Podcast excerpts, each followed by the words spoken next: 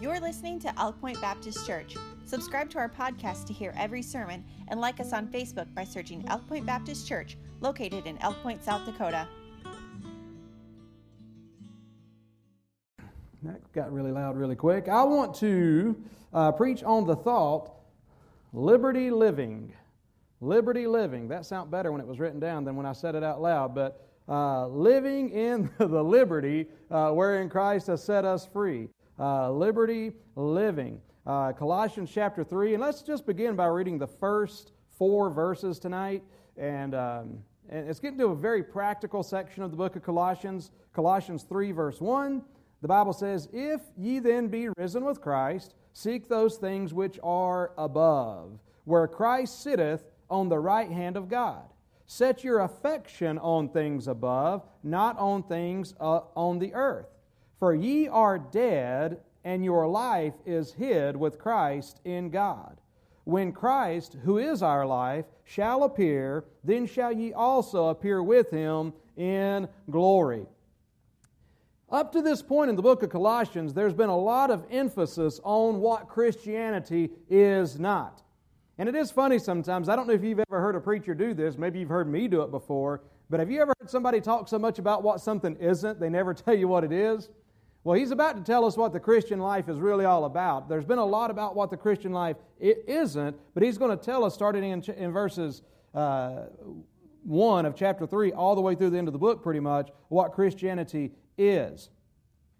So the teaching has been very doctrinal up to this point, but not only are we to declare, we're to declare the faith, declare the Word of God, we're to defend the faith, but what we're going to learn in these passages tonight is we're also to demonstrate our faith. And it's, it's not just about defending and about declaring, but it's also demonstrating the faith in our lives. Paul exposed some of the errors of the false teachers, and one of those that we've that we ended on was legalism. We were talking about that legalism, the, the idea, of course, the traditional idea of legalism is, is what? what, what how would you describe legalism? If somebody asked you, what is legalism? What would you say? Yeah, works to get to heaven, which would be unbiblical rules. Yeah, the idea that works get you to heaven. I mean, uh, religious works, whether it's baptism, whether it's church membership, whether it's you know the keeping of the law. The idea that you have to do certain things, check certain boxes in order to get to heaven. Now, what was one of the big reasons we know that that's false?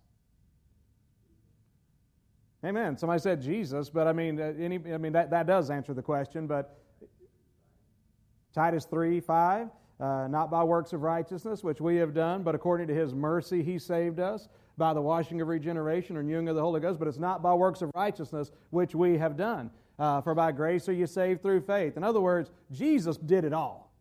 And it's absolutely ridiculous to think that Jesus gave, Jesus gave his very best. God the Father gave His very best. And it is absolutely an insult to try to add anything to that. God did it all, whether it be baptism, whether it be giving, whether it be some kind of religious ceremonies, rites, or rituals. Uh, but, that, but, that's, but that's correct. That, that's a good answer for legalism. And there's people around us that are plagued by legalism. They think because of what they do or what they do not do, that that's going to be what earns their way into heaven. But folks, here's the good the good news is this. Jesus already paid the, the price in full.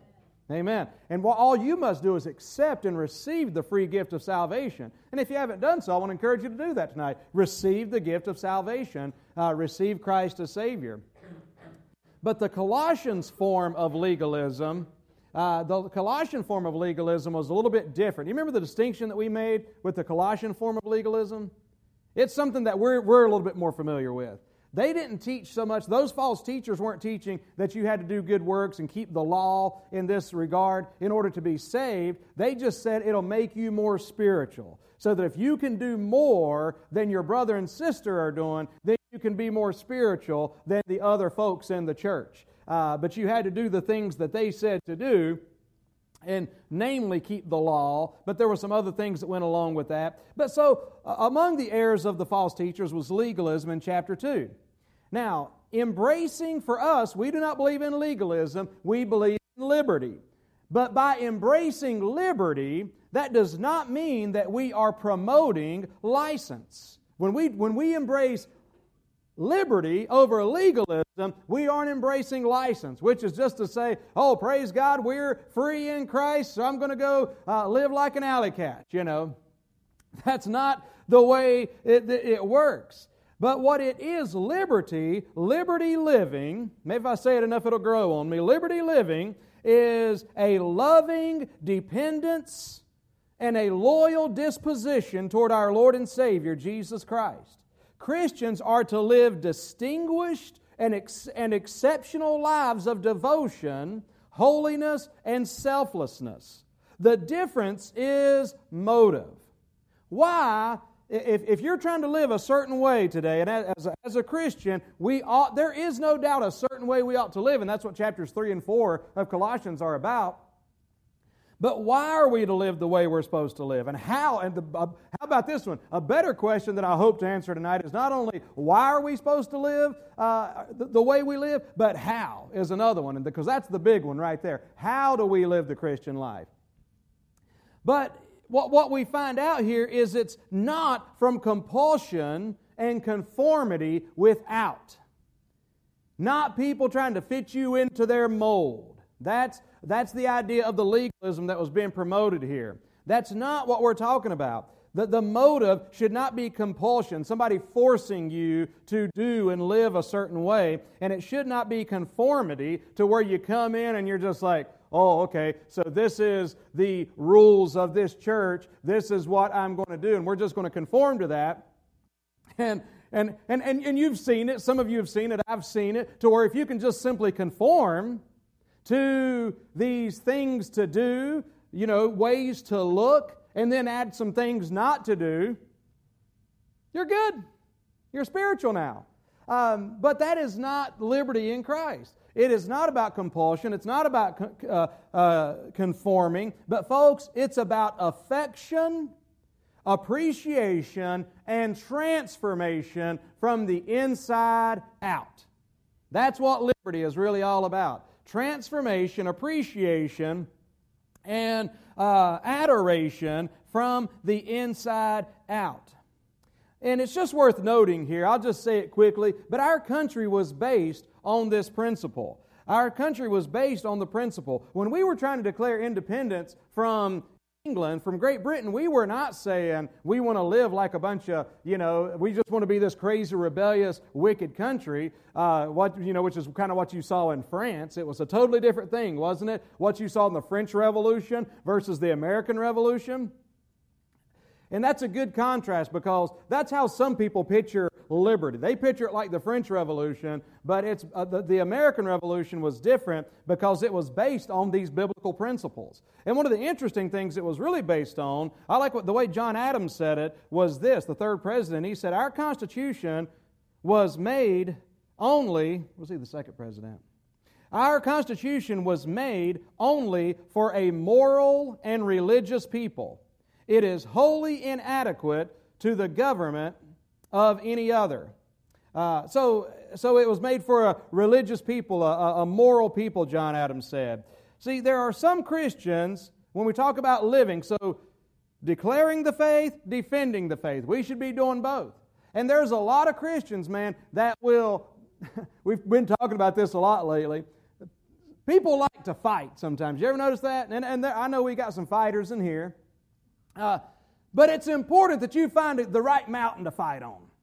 It's important that you find the right hill to die on, if you, if, if you will.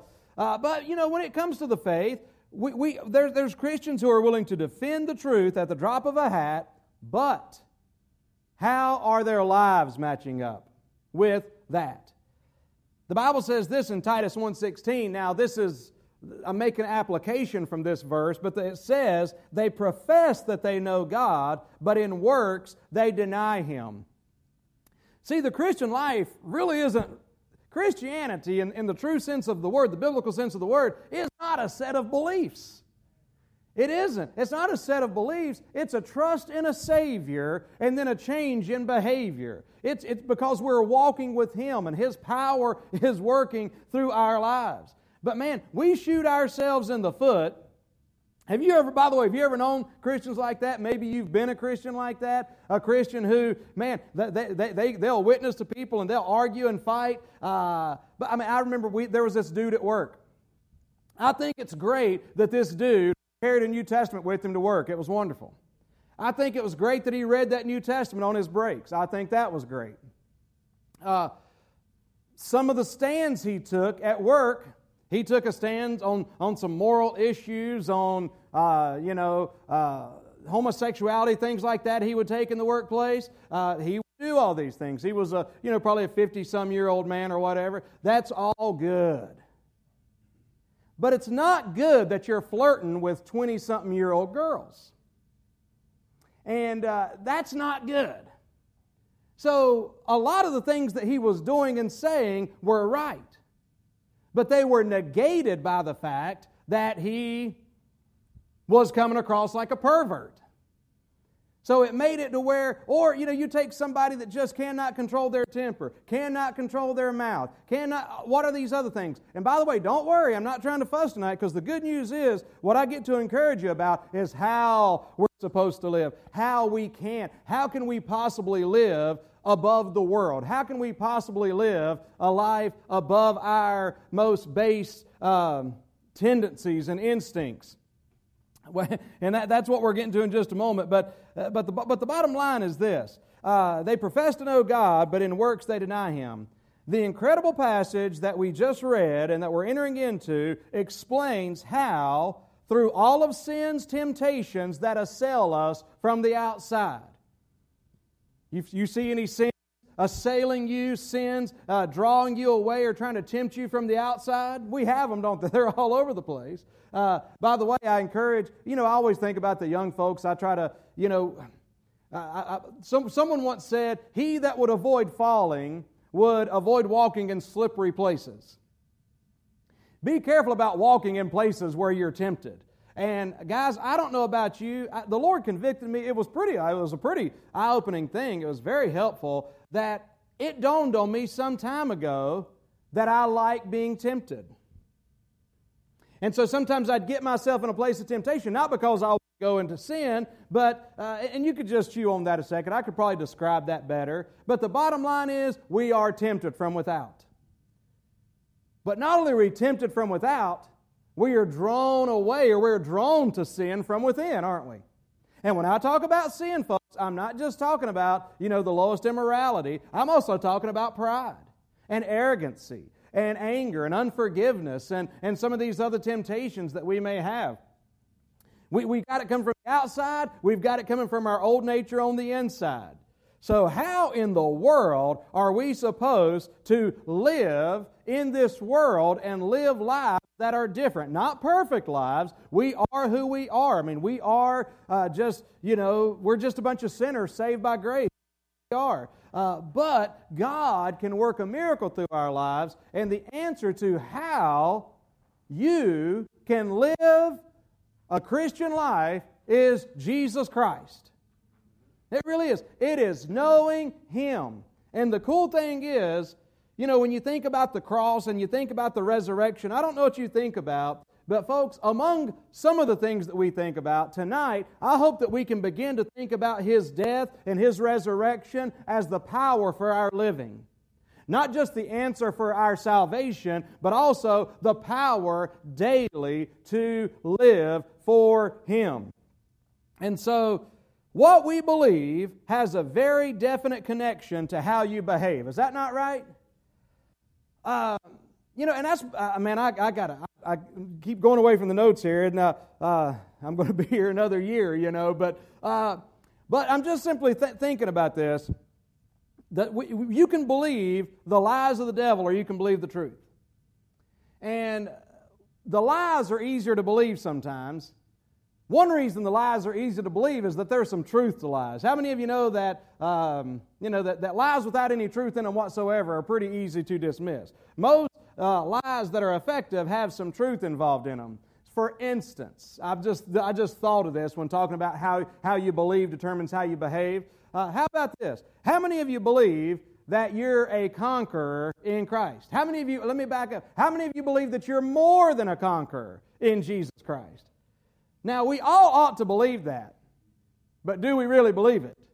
Because the devil can come around and somebody else can come around and say, dude, honestly, you're kind of a loser. You kind of come short, man. You kind of, uh, you know, you, you, you kind of blow this a lot. Number one, you mess it up. Number two, when you do get it right, then you're proud about it. And you want to brag uh, to somebody about what you've done and how hard you're working for Jesus. Uh, you know, it's, it just gets you one way or the other. So it's easier for me to believe that I'm a hopeless loser than it is to believe I'm more than a conqueror. But the truth is, I'm more than a conqueror in Christ. But which one I believe is going to help determine how I behave and live my life. Um, do, do you believe that you're forgiven? Do you believe that you're accepted in the beloved? So if you're forgiven, if you're accepted, that's going to change the way you believe. Since I'm accepted and since I'm uh, forgiven, and since I'm a beloved son, since He loves me with an everlasting love, guess what? I can go around, man, pretty happy in Jesus, with some joy in my heart. Now, if I know me, I feel like God should probably reject me. Everybody ever feel rejected by God? You feel rejected by God because that's what you're believing. And then when we believe that we're rejected by God, when we believe that we're not accepted and we believe that we're rejected, when we believe that we're a loser rather than a winner, when we believe those things, it affects the way we behave. It's no wonder that we, we go around, you know, just like our bottom lip dra- dragging the ground, you know, just like a front end loader, just a, a, a, bulldozer, just dragging down in front. I mean, just always down. Why, why are we like that? Because our behavior reflects what we really believe. So it's one thing to say we believe something, but what we really believe will be translated into our lives. The challenge is is that we have to go beyond feelings and live by the facts. And the facts are I am a conqueror. I am accepted. I am loved by God. I am a child of God. He knew everything about me when He saved me, and He saved me anyway. I mean, He's got a plan. Uh, the, the, the, facts are He which hath begun a good work, and you will perform it to the day of redemption. Well, you don't know me. I've already blew that, really. Uh, who's lying here? Who's lying? Because it's not God. Okay? So I'm going to believe the truth whether I feel like it or not. You know, I want to say to God be the glory that one, one, of the, one of the hardest places to get, and I'll say this because we've got, we've got new converts in this church. Praise the Lord for that. We have new converts here. It may be good for some old converts too. But one of the early struggles that you'll go through in your Christian life is a time when you don't feel it anymore. See, at one time, and you might still be there, you come to church all the time, man, you just wanted to. It felt good. It felt good to be around your brothers and sisters. It felt, it felt good to read your Bible. It felt good to listen to good uh, gospel music. It felt good to read your Bible. And it's just like, well, this is wonderful. Uh, it felt good to pray. It felt good to live right. But then all of a sudden, you don't feel it anymore. And you don't feel like God's anywhere. And you fail somewhere along the way. And all of a sudden, you start thinking to yourself, well, man, I think I'm, I must, that, that was a good ride. You know, I think I, I, I, it, feel, it feels like God isn't really with me anymore. You know, I bet I messed up. I, well, we know we messed up. You know, right? We sin, we come short of the glory of God. I, I bet God must be done with me. And we do one of two things. Either we just keep trying to come to church and do what we're supposed to do and we're miserable about it, or there's other people that just get out and start heading, uh, slowly drifting back out in the world. But I can remember uh, going through that time early on in my Christian life, and I felt like, I felt like, since God did seem 100 miles away, like literally, I, I can remember just like it was yesterday, sitting out on the railroad tracks, and I hate to admit it to you, I was walking to church, but I let my, I was, I was letting my life be dictated by my feelings, and I didn't feel like going to church. I felt like going to church when I felt good, but when I didn't feel good, I didn't really feel like going to church. By the way, what I figured out is when I felt like going to church the least is when I needed to go to church the most. But I was walking to church and I had to cross the railroad tracks to get over across the highway and over to church. But I stopped on those railroad tracks and just sat down and was praying. And literally, I remember just looking up into that beautiful starry night and looking at those stars so far away and just thinking. And I think I may have even said, God, where are you? Anybody ever felt like that? Where are you? And I, I mean, it was such a struggle. And then I started figuring, well, where do you think he is, dummy? Look how sorry and low down you are. Look, you, have sinned and you, you've had bad thoughts. You, here you are, instead of going to church, you're sitting on the railroad tracks, dude. This is productive. Where do you think God is? He's left your sorry hide. That makes sense to me. I would leave my sorry hide if I was a, a thrice holy God. So I'm just starting to buy into that stuff. And, and but then I, but I didn't like that because I'm saved and it's like I, I want to have the and I'm like God did I do something? Lord, did I sin? Did, I mean, uh, I've confessed every sin I can think of that I've done. Still nothing. But I just kept reading by the grace of God, and I did keep going to church uh, most of the time, the majority of the time. Um, but but, but as, I, as I kept on reading, as I kept on praying, I just finally said, I, I came across the realization that number one, God don't play games with somebody. If He loved me enough to go to the cross for me, God doesn't play hide and seek with us and say, Yep, you've sinned, but I'm not going to tell you what it is till you guess. That's not the way the Lord works. God went a long way to, re- to, make, to, to get a relationship with us.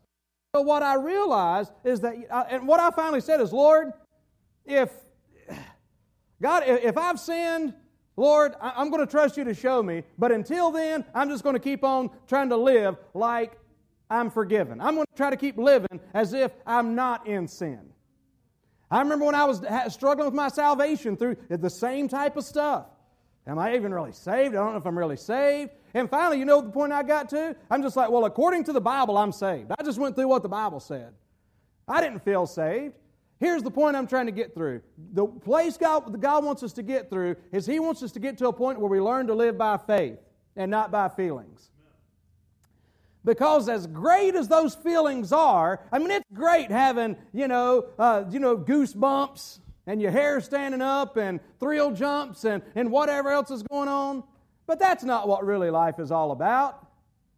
And so God teaches you, and here was the coolest thing that I feel like I discovered in that whole process was I used to, God, when, when, when you first get saved as a young Christian, He, he lets you have those feelings to kind of help you believe and bring you along. But God finally gets you to a point where He says, you know what, I want, to, I want to get you to the place to where you have faith. And you know what God will do sometimes? When you demonstrate faith, then the feeling will come.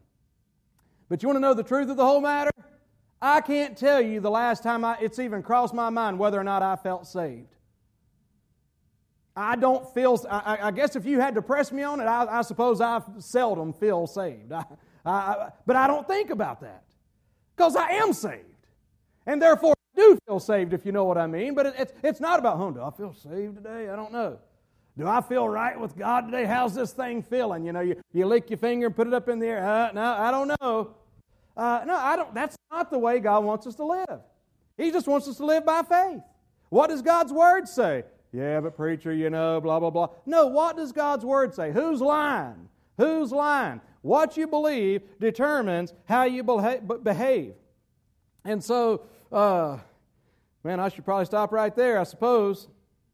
I was waiting for Melanie to say amen. So I'll, I'll give you a thought or two here uh, from the actual outline that I never got to. But I'll just try to give you just, just, let's just read it and walk through these verses and we'll just dismiss. I'm not going to preach through my points tonight.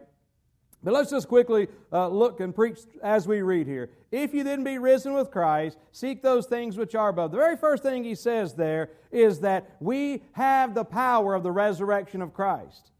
The if there is, if, if you're saved, that means you are risen with Christ. You have the power of the resurrection in your life. See, it's awesome. I mean, that, that's kind of the, that's, that's, that's enough of the answer right there, but there's more to it. You and I share in the resurrection of the power, uh, power of God. In Ephesians chapter 1, the Bible says the same Spirit that raised Jesus up from the dead lives in you and lives in me. So how do how am I supposed to live this Christian life? You ever get frustrated with that? I don't I can't do this. But, but I'm telling you, man, I, have told you this before. I wish I could communicate this to you. I wish I could tell you how big of a mess I am. And that honestly, the only way that I've been able to live one day for Christ is because of the power of the Holy Spirit of God working in my life. It is not in my ability, it is in Him. I would hate to think where I'd be at today if it wasn't for the Lord. It's not about me. It's not about my willpower. It's not about uh, any giftedness. I love what the Bible says in uh, John 12, 9. There's a great story, in there's a, one of my favorite stories in all the Bible in John 11 is when Jesus raised Lazarus from the grave. You remember that? Well, in John chapter 12, the Bible says, and I believe it's along right around verse number 9, the Bible says that people came from all around not just to see Jesus, but they wanted to see Lazarus too. And it says that when they come and saw Lazarus, he had been resurrected. He had experienced resurrection power that many other people believed. See, our lives, the life of liberty, ought to demonstrate to a lost and a dying and a dead world, our lives ought to be a testimony of the life of the Lord Jesus Christ. There ought to be some kind of difference in us to where somebody, somebody ought to say, somebody that we work with ought to go home and tell their husband, wife, boyfriend, girlfriend, man, you should see this guy at work. You should hear this crazy uh, doctor at work that's always talking about Jesus coming back and, uh, you know, and about what God, you ought to, uh, that, that, the, the, the resurrection life witnesses. I got to see this. This is different. See, man, uh, so, so, so part of it's the resurrection.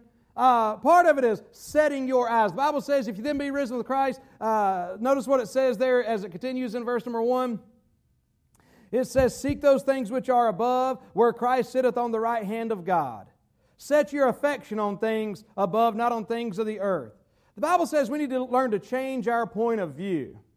Uh,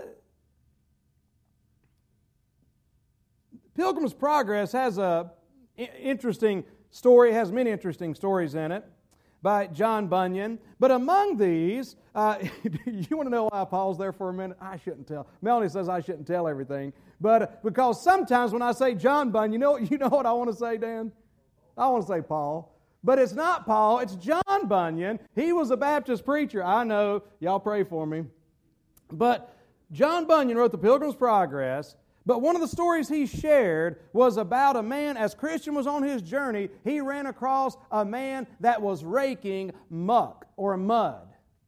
He was just down there in the muck and the mud looking for something, eh, that some kind of treasure, something worthwhile in that muck. And he's just down there and he, he, he drags the rake through that mud and, and he turns it over and he's just spending his whole life looking through this muck, trying to find something of value. And the picture is people looking in this world trying to find something of value. And the whole time, there's an angel standing above this man who's, uh, that's offering him a crown of gold if he'll just turn and look. But he can't keep his eyes off this world, off the muck, and he's trying to find something in this junk when all the while there's a crown of gold being offered to this man. In the poem that uh, he shares there, it says, Couldst thou in vision see the, ma- the man God meant? Thou nevermore couldst be the man thou art content. So, if you could get a vision of the man that God meant for you to be and the life that God wants you to have, you could nevermore be content with where you are because God's got something greater for you. So, as a child of God, we got to make sure that we learn to seek those things which are above Young people, seek ye first the kingdom of God and his righteousness, and all these things shall be added unto you. I mean, the Bible says, what's the Bible say in Proverbs uh, 3? Is that 5, 6, and 7 there? Trust in the Lord with all thine heart, lean not to thine own understanding, in all thy ways acknowledge him, and he shall direct thy paths. Make sure your priorities are in order, from the teens to the older ones of us, that we make sure that we seek Christ first. And you say, well, preacher, you don't understand. I'm young. I got to put other things first. No, put Christ first. And I'm telling you, other things will get in order. Keep your eyes in the right place. And so uh, set um, dead with Christ. Dead with Christ. What's that mean? It just simply means that He died for us, but it says we're dead with Christ in verse number 3. Um, it's kind of a cool thing. I heard a. Uh, I, I was reading through here and found a, a pretty cool thing. We, we're dead in Christ and now we live in Christ. The idea about living in Christ and in Christ as our life, being our eternal life, um, it means Christ means something to us. Somebody says we live what we're alive to. In other words, what gets you excited? You know, I mean, what is it that, that if you get on this, uh, you know, you talk to a young person, and I found that about, about, about and I, I love getting to know people. I love people. I really do.